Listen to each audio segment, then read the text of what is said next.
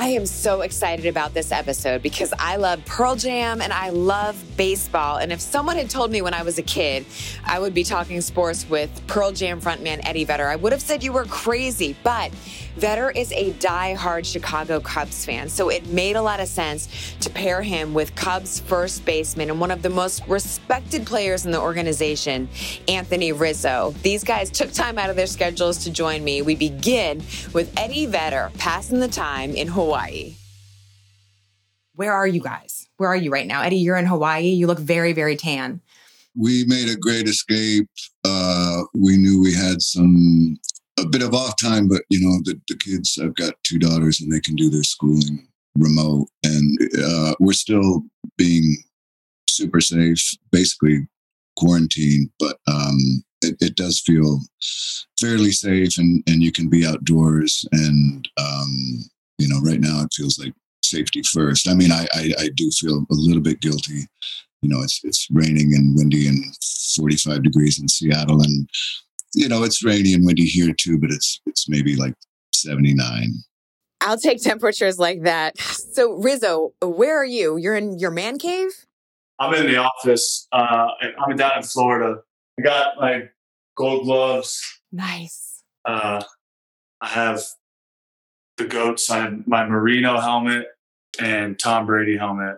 So I grew up, I mean, just despising the Patriots because they beat us every year. But now I actually I actually grew to love them, and now I'm rooting for Tom uh, with the with the Bucs because he's just how he does it year in and year out is just incredible.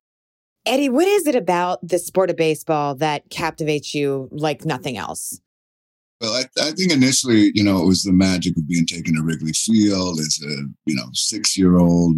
Um, I, I, think that, uh, and then every, pretty much every game was televised, which was rare back in the day on, back on WGN. Chicago, it was black and white for us because we still, we didn't have a colored TV yet. Um, so imagine the first time going to the game and then and then seeing it in color for the first time, and I was like walking, wow, like through the mirror of Alice in Wonderland or something. You know, it was, and you know, as an adult, kind of being invited to the ballpark or getting to meet, you know, Mark Grace and Andre Dawson and Rod Beck and smoke and drink in the clubhouse back when you could. You know, and now it was experiencing as an adult and, and kind of being brought backstage. And, and, and then to kind of put that dedication into like a team and to have it turn into this thing that, that happened really starting around 2011, 2012. And Theo started. And that's, I think that's when Rizzo came in. I mean, that's how I heard about Rizzo was through Theo. And he said, God, there's this kid, you know, we are so excited about this kid. and then when we he took the field, it was like this this grown man, you know. I'm like, this was the kid that got through some difficulties at eight, 18, you know. This is this guy's a badass. He's a monster. And and it wasn't until we met, might have been before a game, I think it was that year. Um, and I'd, I'd, I'd, look forward to saying hi to him. And, and then I met him, and up close, he really was. Back then, Riz, I mean, you you really were like a baby face kid. you were handsome, but you were cute too. uh, thank you. Rizzo, how did you feel based on what Eddie's description was? Did it match? Um, I knew as I got to know Ed more, I've known his love for baseball more and how much it's grown and his collection of all memorabilia. I mean, I walked into the field, what was it, 15 maybe? And I have a Mark Super Duper uh, helmet, Mark Duper from uh, the Dol- what, what yeah, was it? The Duper Clayton. Yeah, 80s. Yeah. 80s Dolphins or something. Oh, yeah. And it was, and it was a note to me just how, because he knows I like the Dolphins and from his personal collection, I was just like, really? Or yeah. And just seeing you know, when we won in uh, 15 and 16, I believe this picture is in 16 that we took here. Uh, just the parties at Lester's house afterwards and Ed coming and getting to talk to him, the more intimate, away from the field conversations and dinners, dinner and spring training. Uh, just all those and, and, hearing the stories and, and his memories of Wrigley, and and then I have a pillow on my couch in Chicago. There's magic in the ivy, you know, and it's quoted by Eddie.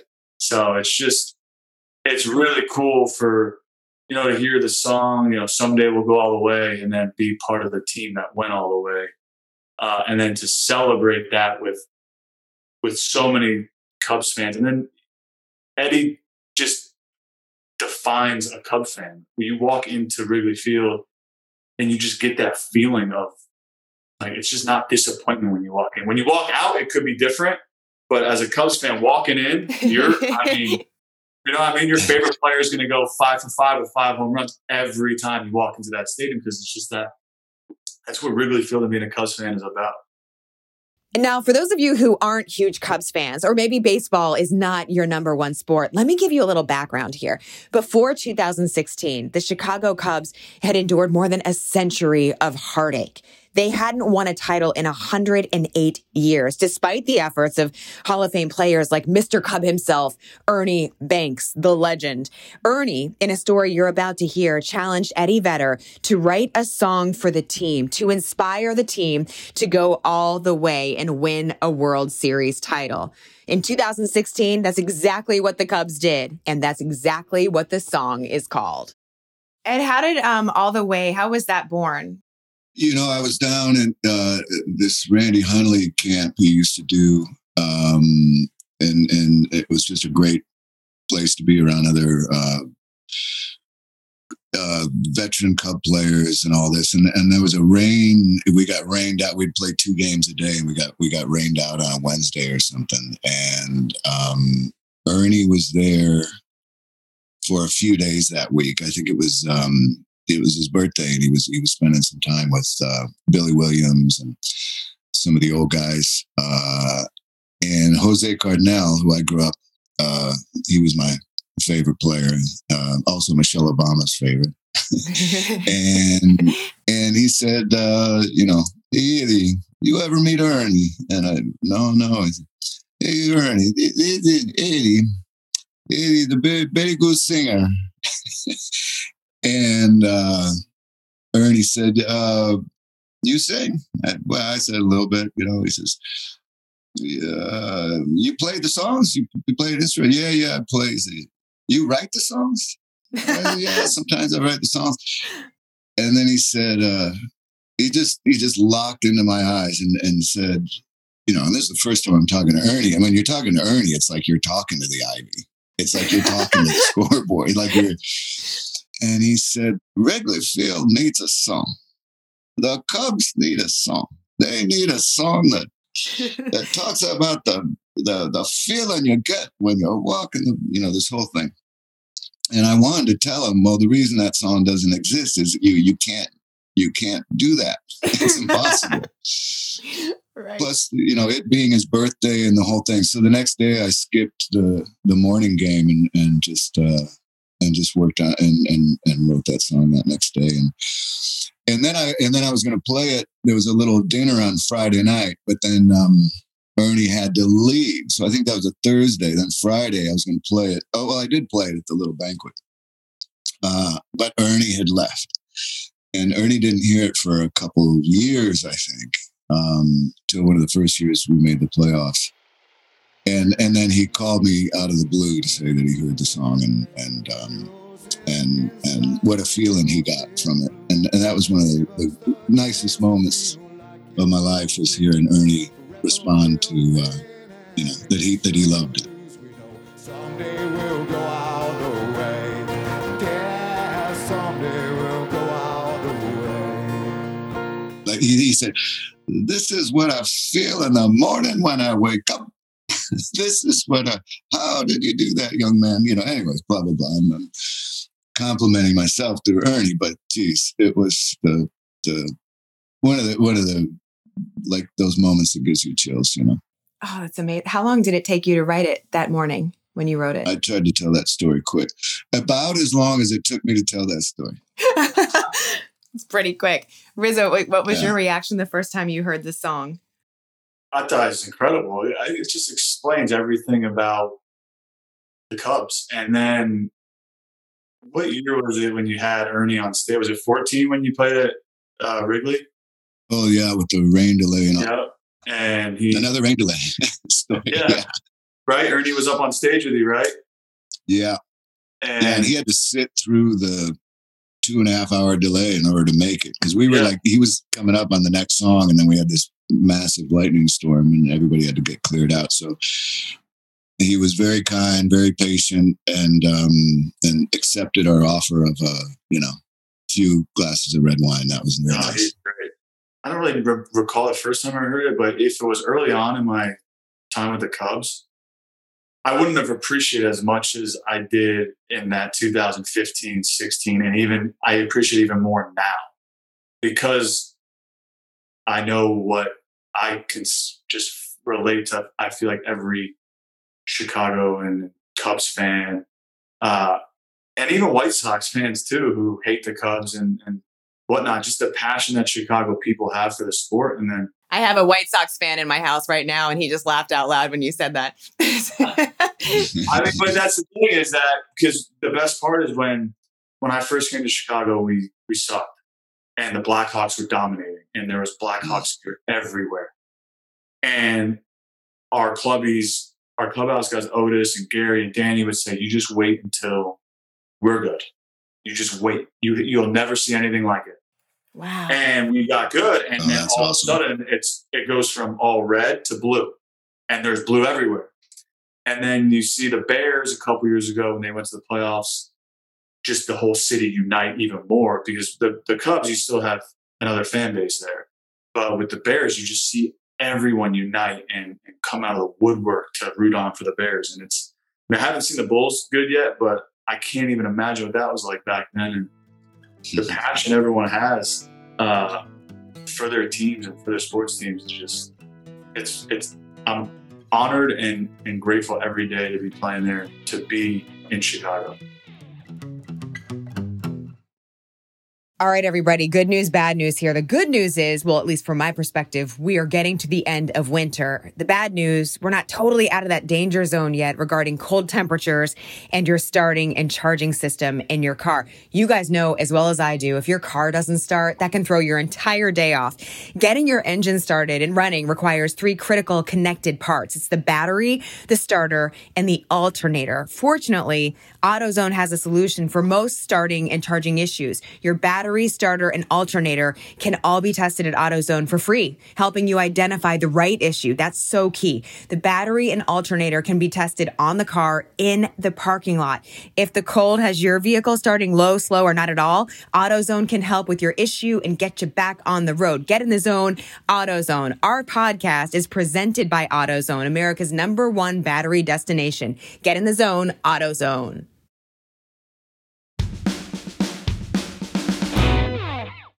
I was thinking about connecting points for you guys. And one of the things that came up to me was a glove, right? Because Eddie, I I heard your epic story about Ernie Banks and in your childhood glove.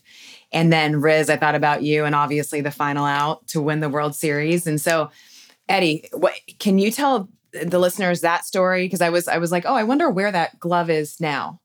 Oh, it's just you know we were playing Wrigley. It was the first time playing Wrigley, and I'm getting backed up and ready to go to on tour. And then I thought about about the Wrigley gig, and I and I grabbed my first childhood mitt. I thought, well, I'm just going to bring it. You know, like I used to bring it in the stands, and and now I'll, I'll, I'll put it on my amp on the stage or something. You know, I'll, you know, because now basically I'm in, you know, I'm getting to play center field. You know, obviously I couldn't do it the way like Rizzo did with talent and uh, a great bat. But um, either way, I was getting out there and I was a little excited about it. And um, so we went to the rain delay, and and there it was. And I, I asked Ernie, I said, Ernie, would you would you sign this mitt for me? And um, he said, "Oh, absolutely. And then he, he put it on, and and it's this tiny little Charlie Brown looking mitt, you know, because I grew up in 1970. That was 1970, 72 eight years old, nine years old. And it's one of those little Charlie Brown mitts. And and he but he put it on and he just he just fell in love with this glove. He just said, you know, I really love this glove. I love, you know, da da da. He said, you know, it'd be great if you if you gave me this glove. and I said, Well, yeah, man. I mean, it's my first met. I don't know if you want it. It's just he goes, No, but we we'd have a connection. we'd have a connection. And I'd put it on my desk, and there is love in this glove, and da da da. And he was showing my daughter, you could catch it like this, you could catch it like that, you know, doing this whole thing. So absolutely, you know, Ernie Banks asked you for your glove. You, give him your fucking glove. It couldn't be bigger honor, you know. And then we stayed close. He, he, he'd give me phone calls every once in a while, just out of the blue, sing me a song, you know. There are birds singing in the sycamore tree, you know, all this stuff. And, you know, two hour conversations and um, stuff that he normally wouldn't talk about. He wasn't one to talk about kind of the challenges of, of uh, you know, racism back in the day. He handled it with, with, with grace, but I mean, it took some real strength and, and it's something that I don't think you'd find in, in, in interviews, but you know, and I've talked to Jose Cardenal a lot about those times. I mean, this was in our lifetime. This was you know they were they were maybe not staying in the same hotels as white players and being able to eat in the same restaurants in you know in the mid 60s you know. Mm-hmm. i was born. Um minor leaguers they they were they were sleeping in funeral homes. You know like i said i, I was grateful for that time with ernie. And then um when he passed away took a few years but one of his caretakers or something they, they made sure i got the mitt back which was oh, nice because wow. now it's signed uh uh, brings back a great memory for me. That's a great story. Rizzo, where where is your glove and the ball for that matter from the final out? I know where the jersey is. Where's the jersey? The game seven jersey, Riz. I know where that is. My dad's closet. I saw your dad wearing it. Yep. yep. One of the last playoff games. Yep. My dad has the jersey. I gave my the jersey to my dad. The glove is gone. I don't really know what the glove is and then the ball I gave back to Mr. Ricketts. Got it. But the jersey was the most memorable for me, but I gave that to my dad and my mom. My dad actually wears it. He's worn it a few times. Oh my god! So, I know. Which is great. He's like a walking museum. Then we get to see it. The people get right, to see right. it. We touch it. We touch it. Yep. When I get it back, there's going to be like ketchup stains on it and mustard stains. that makes it even more authentic. Exactly. So, um, but yeah, I still have I still have the World Series jerseys uh, put away. That I mean, it's just those are memories that are forever. In the pictures and the celebration, and you know, you go back and watch the games. I, I was uh, positive during quarantine. This game seven seemed like it was on every other day, right? Right. On TV, uh, and getting actually to sit down and and why I still haven't watched it from start to finish, but just catching clips of it. And every time Rajay Davis hits the home run, I scream, "No, throw the slider!" like you don't know what's coming. Did it? Did it feel like it was 108 years rolling towards you in that grounder? Take like that moment for you. What was that like? That moment was, I mean, you just the human mind unfortunately goes to a negative place. Uh, don't mess up. Oh no. Don't do this, you know don't miss the ground ball. So, I mean, I'm in the dugout, like, you know, towards the end, I'm like, just, you know, taking deep breaths. Uh, I mean, it's cold out. So, got pine tar like plastered over my glove because um, there's no way a ball's popping out of my mitt. Um, it just won't allow it to happen. And then when that ball's hit, and it was Michael Martinez's first at bat of the series. And I thought he was a lot faster. Um, so that ball's hit, the little dribbler to Chris, I'm like, oh boy, because there's a runner on second. I go, this ball goes over my head. We're, it's a tie game again. So Chris throws and sails a little bit. I'm like, just please. Uh, and then, and then just when you catch it, it's just everything. The the work. I mean, it really started in. It starts as a kid, right? You want to win the World Series. That's your dream as a kid if you want to play baseball. To play in the major leagues and hit a grand slam in the bottom of the ninth with two outs of the World Series to win, right? And then once it becomes reality, it's like, okay, I don't care what team I'm on. I just want to play in the big leagues. You know, you want to kind of like what Joe Maddon used to always talk about. There's five steps of a big leaguer, and it's just being there. So then you get there, uh, and I went traded a couple times, get sent down from San Diego and you start questioning, like, man, I know I'm good enough. I just couldn't, you know, I just needed another year of, you know, to figure it out and make adjustments. And then when you get to the Cubs and you get traded to the Cubs and it's just like, wow, I'm getting to play for, I mean, one of my favorite movies growing up was Rookie of the Year, my mm-hmm. favorite baseball. movie. So you just get to play for his historic franchise and then we stink. We lose 100 years my first year, but we're building towards a championship. We're building towards a really good team. And you could feel it as the year, you know, 12, we stunk. 13, we weren't very good. 14, we made huge leaps. And then 15, it's just, that's when it started. It was like this sense of belief, the second half of 15. So you have basically a year and a half of just, you know, we get our hearts broken. I was convinced I would have put all my money in the world that we would have won the World Series in 15. That's how Wow. convinced I was. So we run into the Mets and their amazing pitch. Their team was amazing that year and they, they deserved to go to the World Series, but it's heartbreaking. So then you go into 16 with all this momentum of just, you know, World Series, World Series, World Series, whatever it took. So when you catch that last out, basically with the same group of guys from 15, you roll it over to 16. It's just everything that went into it was just like came out. And that's, I think, why you saw the celebration was just so massive, especially the parade and the Mm. record number of people. It was just, it all came together. And then you feel all the Cubs fans and you hear all the stories and you see everyone going to the graves and, and saying we did it to their loved ones who couldn't get to see it.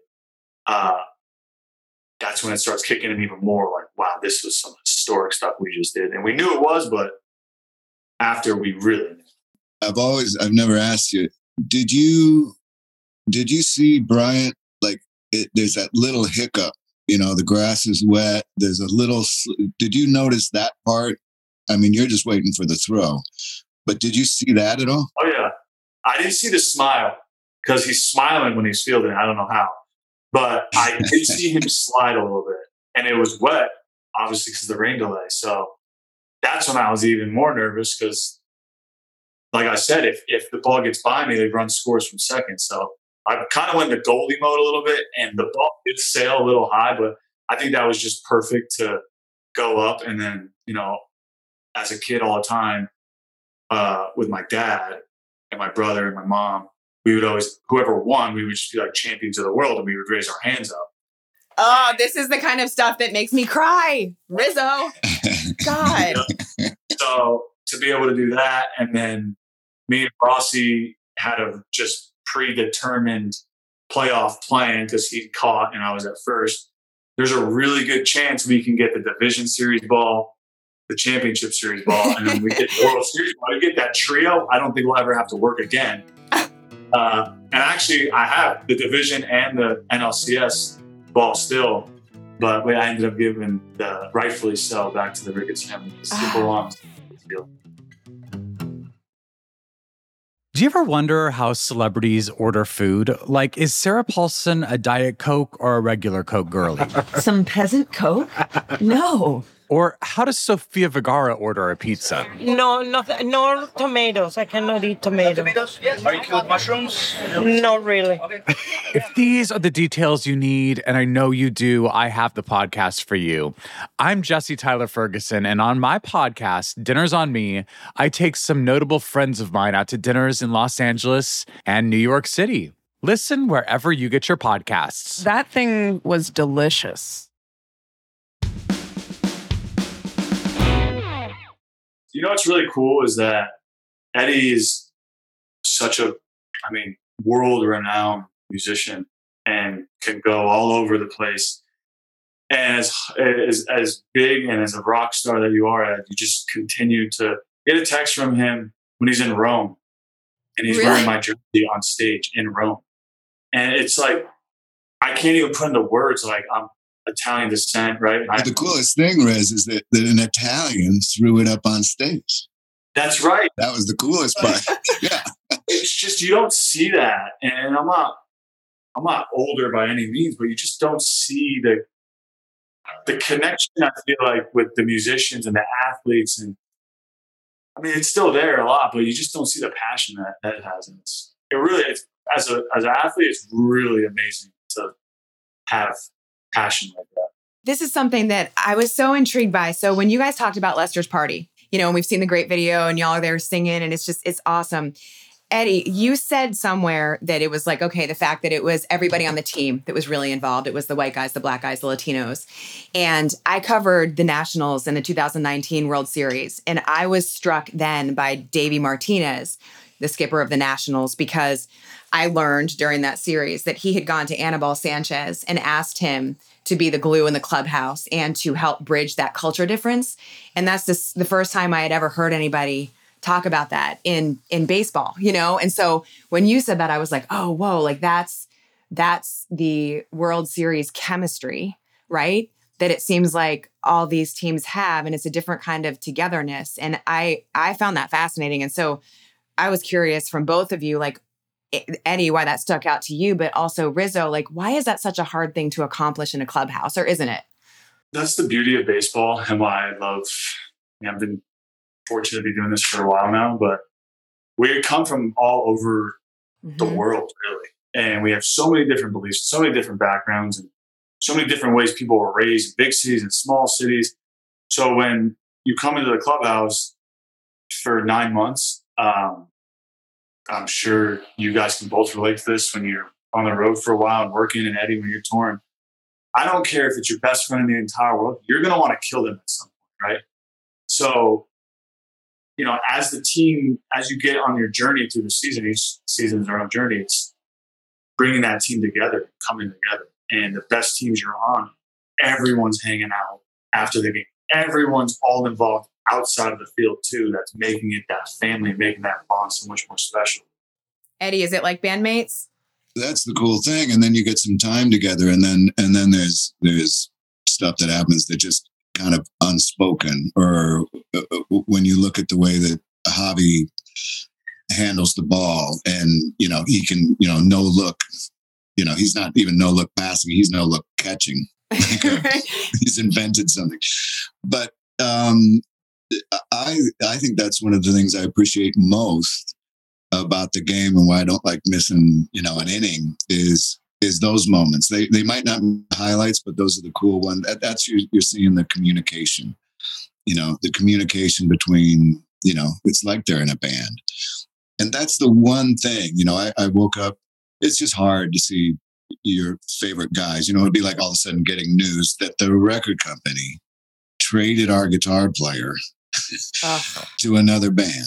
I'm glad I don't have to deal with that kind of reality because you are you're talking about brothers and and especially you riz like you and lester and lester's been one of my favorite people to know to hang out with. I love his family. I love his parents.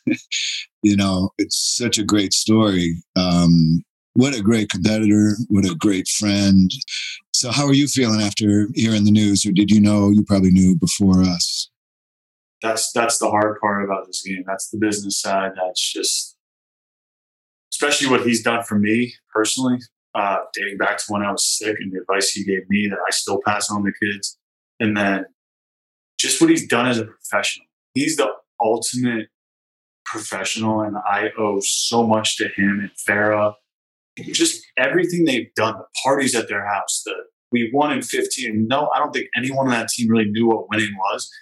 And he's throwing these big old parties afterwards. And we're, I mean, Ed, you were there. We're all there, and we're all the families are there, and everyone's there. Wow! And just the things he provided for our team and, and us. That's the hard part about the game is you you see a lot of your good friends, but Jon will be a lifelong friend. And I know he's on different teams, but there'll definitely be memories still to come. It's just it's the tough part about the sport, but that's you know that's what it is. He's like the glue guy, right? Yeah, yeah. I mean, and it's just the memories you make. That's why I mean, growing up, my mom, grandparents, my dad, my brother, just never take anything for granted. And it's so cliche, and I'm not the first. I'm certainly won't be the last to you probably even say it today. But and I don't, I don't. I take every, like every day, every moment. There's so many times I'll just pinch myself and be like, "Wow." When you're at Lester's house, you're saying, I am drinking right now the finest whiskey that man has ever made.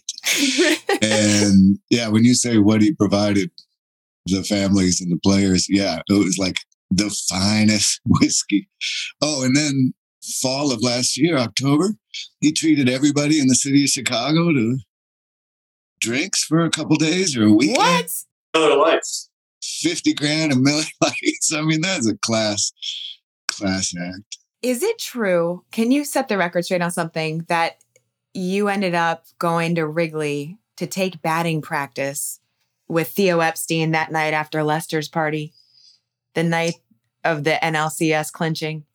Yeah, Riz, you guys had to go to bed. You had to get ready for the the plane flight. But um, Theo and I, you know, the night was still young around 3.30. And, um, oh my gosh. you know, to go to bed, it would seem like a waste to that, that fine whiskey and, and the, uh, this particular elevated feeling that, that we had for so many reasons. And um, we ended up back at the ballpark, me and Theo, and I believe a guy named Scott Harris. We, we took some swings in the cage. That felt pretty good. And then we just walked out to the field. And, you know, it was it was that that calm little bit of glow from a certain amount of work lights in, in at Wrigley. But um and the sky was just starting to lighten up a little bit from the east. And and it wasn't until we just laid in the outfield grass that we could really, Whoa. without saying a word, we could start hearing people still, you know, on the faraway rooftops and on balconies, and then um, still singing and still cheering, and um, we just we would we didn't really say anything. We just just start laughing. We just start laughing, you know, not thinking what just happened and that they're going to the World Series.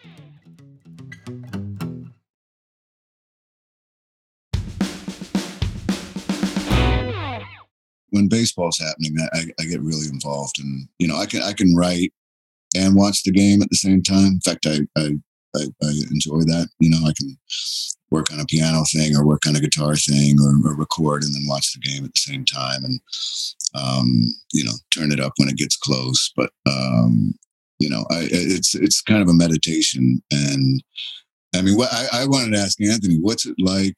What was it like last year you know, going up in a critical situation when usually, especially at, at, at, Wrigley or something, you've got, you know, this energy of the crowd that's behind you.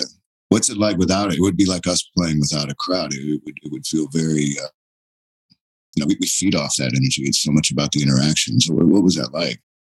It was, uh, I mean, especially at Wrigley, it was just, it's so strange because, Lindsay, like you said, you could hear everything. I mean, as soon as you get on the field, you're locked in and it's like you kind of adapted. The first few games of spring training 2.0 was a lot different with no no crowd. You're at Wrigley, you're playing basically scrimmage games versus you know, white versus blue over there. And there's nothing it's I mean it's dead silent. So it took probably like a week to get used to that. And then once games started, those I mean, shoot, when when it's you know 10 15 years from now even two years from now people are going to look back and you know all those numbers are still going to count the records are still going to count the dodgers are going to be the world series champions and, and that's what was our mindset was. When it's all said and done I, I was always quizzing guys like who was the last team nba team to win a shortened season? And maybe lindsay maybe you know that but it was lebron's first championship with the heat and no one knows that. Wow, that's a great point. Eddie, for you, like, has it been different and odd for your creative process this time? What have you had to adjust? Well, to be honest, I'm I'm I'm a, a you know a bit reclusive by nature, and and the writing process is it, it, it can be that. So um, to be honest, I've I've kind of struggled to get out of that for years and, and be more accessible to my family, uh, you know, not just be a mad scientist um, and and and tucked away in a studio, but um, uh, so uh, in in a way, it was you know in, inviting back to some of my own old behaviors of, of you know you couldn't go out. You you couldn't and, and that was that didn't feel that foreign to me. I'm i'm more worried that that i like it Um, yeah, it, it's a problem. But That's what my husband says too. That's funny. yeah, well, I'm I'm being honest about it, and and um, and and I think that really it's you know trying to still thrive because it is a year of your life on planet Earth, and and and you want to make it uh, as as valuable and and you appreciate it, and and you still want to do something positive and constructive and, and create positive memories from it. And you know, we're not we're not through the end of it by any means, and and um, it seems like it'll be a long time before things get kind of even closer to back to normal. Yeah, I there are so many different emotions that go into this whole thing. But I'm a crier anyway. All right, guys, time to play a little game called X's and O's. It's like kisses and hugs. It is. It's like no, no, no. It's the What is sports it? version of X's and O's. Eddie, come on. Ah, Or it could be kisses and hugs. You take it how you want. All right, your first CD or album that you purchased, Riz. Oh boy. Now that's what I call one. The original now, maybe. Whoa. oh, that's a compilation. Wow. Maybe Jay Z, the Black album. Maybe Come I had on. to get my parents' approval for that one. I don't know. Eddie, how about you? Well, it certainly wasn't a CD. Right, Uh, right. Yeah, I think it was 1971, and there was an album called uh, "Got to Be There" by Michael Jackson. It was a solo one, um, and it was four bucks at the hardware store. Wow. Yeah, because Jackson 5, that was one of your faves, right? Yeah, Jackson Five. I had records by them, but I never. The first one I saved my allowance up for was was that one. That's awesome. All right, what would your walk up song be, Eddie? Ah, oh, uh, this song called um, "Give Me the Cure" by uh, by Fugazi. Why? I mean, I, I got a, I got a few that, that would Really? go. There's certain songs that just like the sound of them. It's like a drug. So that's what I would. That's what I would use. Rizzo, favorite Cub ever? Dexter Fowler. Nice. Why? Wow. He's just my best. He's one of my best baseball friends, and his energy and him as a teammate. Um, that's my playing favorite. Cub. Uh, past it has to be Ernie Banks and Billy Williams. Billy, getting to know Ernie a little bit uh, was really special for me, and then Billy Williams just he shared a lot of stories with me. So it's there's a couple, but So many to choose from. Dexter was just the ultimate teammate, and I love him. That's so cool. Tell him I said hi. Will you, Riz? I will. I will. I love this one because I love the um the debate about is it a superstition or is it a routine, right? So pre-game or pre-show routine or superstitions. Um, I'm I'm a big like if I put my right shoe on first, first left shoe, like if, I'll notice like if I'm in a little rut, I'll just like throw on the opposite shoe. Or the way I tie my shoes before the game is sometimes gets a little different. Like maybe it's a double knot, maybe not. Um, so that's I guess that's a superstition, but for everything else is is all routine. Hey, Riz. Riz, if you have a superstition, and let's say something goes right in a game, does your wife have to follow the same superstitions as you do? Is that part of the family dynamic?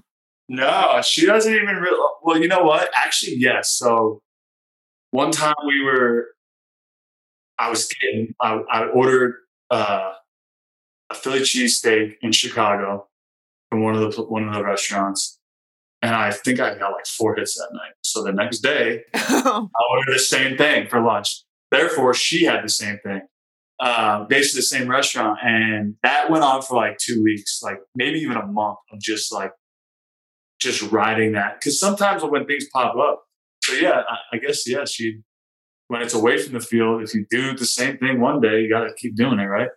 oh, that's so interesting. I was actually thinking in Seattle. I think you had two games in Seattle, and I maybe I remember. I, uh, uh, uh, I, I feel like Emily. She said, "I know I'm wearing the same thing as yesterday." Oh yeah, because I had a good game. Yep. Had a good day. Same exact she clothes. that's awesome. Yep. Shit, no shit. Emily will definitely switch some seats sometimes if I'll get a hit. I mean, they ride the wave with us just as much as anyone. It's crucial, right? Eddie, what what'd you do pre-show? Do you have a a ritual that you take part in? Yeah, there's probably a little bit of OCD here and there. The one thing I do know is that our our tour manager guys for the last 25 out of the 30 years, when it's time to play or go on stage, th- it, he won't say like, okay, half hour. He won't say 10 minutes. It, it's always 17 minutes. So, Really? 17 minutes, guys. For Mark Grace? No, yeah, it was just this random 17 minutes. This starting in like 95. Now, the only thing, because I'm talking to you two and we talked about before, how long was the rain delay at Wrigley, uh, in- in Cleveland? Wow. Yeah. 17 Really? minutes. Yeah, that's kind of cool. Oh, that's awesome. that's so funny. Random, but cool. That's crazy. Yeah. Numbers. My, my family's big numbers people. That's that's crazy. Yeah. I used to have a, a director in racing when I was hosting a show that the last thing he would say before we went live was, and remember, race car spelled backwards is race car. Isn't that funny? Maybe not. I like that. Anyway, you can use that on your children. Um, all Hey, Lindsay, I don't mean to interrupt. I'm doing it again. I, I got a question for you. do it. Okay. Okay, Riz gave me one of his mitts, like an amazing gamer from I think 2017, and it went to a, a a dear friend of mine who's a big Chicago fan, is left-handed, and is also number 44, and he loved it. By the way, that was this Christmas. And thanks again, Riz, because that was Thank you. that was awesome. All right, we'll leave you with that. You can think about it. okay. I'm going to report back. Like, that's great. Now you're giving me homework. But Eddie, you're asking who's the 44, right? Yeah, no, you have to tell me. Because I don't know that answer off the top of my head, but I'm going to figure this out. Yeah, he referenced he referenced a hint during Left-handed, forty-four, uh, big Chicago fan. world figure. Oh, Obama! That's so funny. I'm sitting here sweating, like, oh my God, why don't I know this question? That's so fitting, also. it's so incredible. Oh, And I hope it's okay wow. that I mentioned it, but yeah, he, he's such a good person. you know. I, purposely too, because he wanted to, to play some catch. So I didn't want to sign it because I know when you get signed stuff, you don't ever want to use it. At least that's how I am. So I purposely didn't sign it in hopes that one day he's going to want to sign. So then I just have another run in. Right. right. And you can all, yeah, that's such a smart move. Uh, Rizzo, you play piano, right? Uh, I mean, I play like four songs for like 20 seconds each that make me sound like I play the piano, but it's something that I want to take up definitely when I'm done playing. It's just instruments. That I mean, I wish I could be more music. My dad could play pretty much anything and just pick it up Really? and just hear the. He's got the note and you could hear it and then just start playing. And it's something he didn't pass down to my brother and I. We're pissed about it. You'll have time. Take your time. My last question for you is what so what position do you play when you do the um the fantasy camp? Uh, center field. Yeah, because everybody's old and and and pretty slow. so that's how I end up in um, center field. You know, when the average age is you know seventy, all of a sudden I, I got wheels. I love it. All right. Anthony Rizzo, Eddie Vedder. Oh my gosh, you guys are amazing. This was such a fun Thank conversation. Ed, I miss you, man. Yeah, I miss you too. It's good to see you. Hopefully this uh, summer. Yeah, I, don't- I don't want Riz to retire anytime soon, but that's the thing with these ball players. You don't really get to hang out with them. They're just working. That's like they have one of the harder schedules and um, don't really get to see them until after they retire. So take your time on that, Riz. I'll stay healthy. We'll be on the boat in another 10, 15 years. You're not retiring anytime soon, right, Riz? Uh, not no plans. Okay. So, all right, guys. Thank you guys so much. Shaka. Okay, thanks, Lindsay. You're Thank awesome. you so much for doing this, both of you. Seriously, Eddie, truly appreciate it. Thank you. You're welcome. All right. See you soon. Okay. Bye. What an awesome connection between these two. One of my big takeaways was there were times in this conversation where I actually felt like Eddie Vedder was a co host just because he's such an authority on baseball, specifically the Chicago Cubs. And I loved the moments when I was hearing his fandom sort of like he was a kid. He was that excited about it. I love that because obviously, as I said, to me, he's like this god, you know, of, of music. So a totally different light. In terms of Anthony Rizzo, he is truly one of the most respected players in the game just because everybody knows what a great person he is. He's been through so much. He's a phenomenal player, but to hear him share the story of the way that he and his family used to imitate saying, "We are champions of the world." I mean, man, that is the stuff that gives me goosebumps. I also loved hearing Rizzo talk about what Eddie means to him and what kind of friend he is away from the game. These two, I, I appreciate their time. I appreciate their stories, especially on the history of the game. And overall, it's just so awesome to see their connections and hear the stories that they share. Thank you guys so much for listening. And I cannot wait to share more episodes just like this.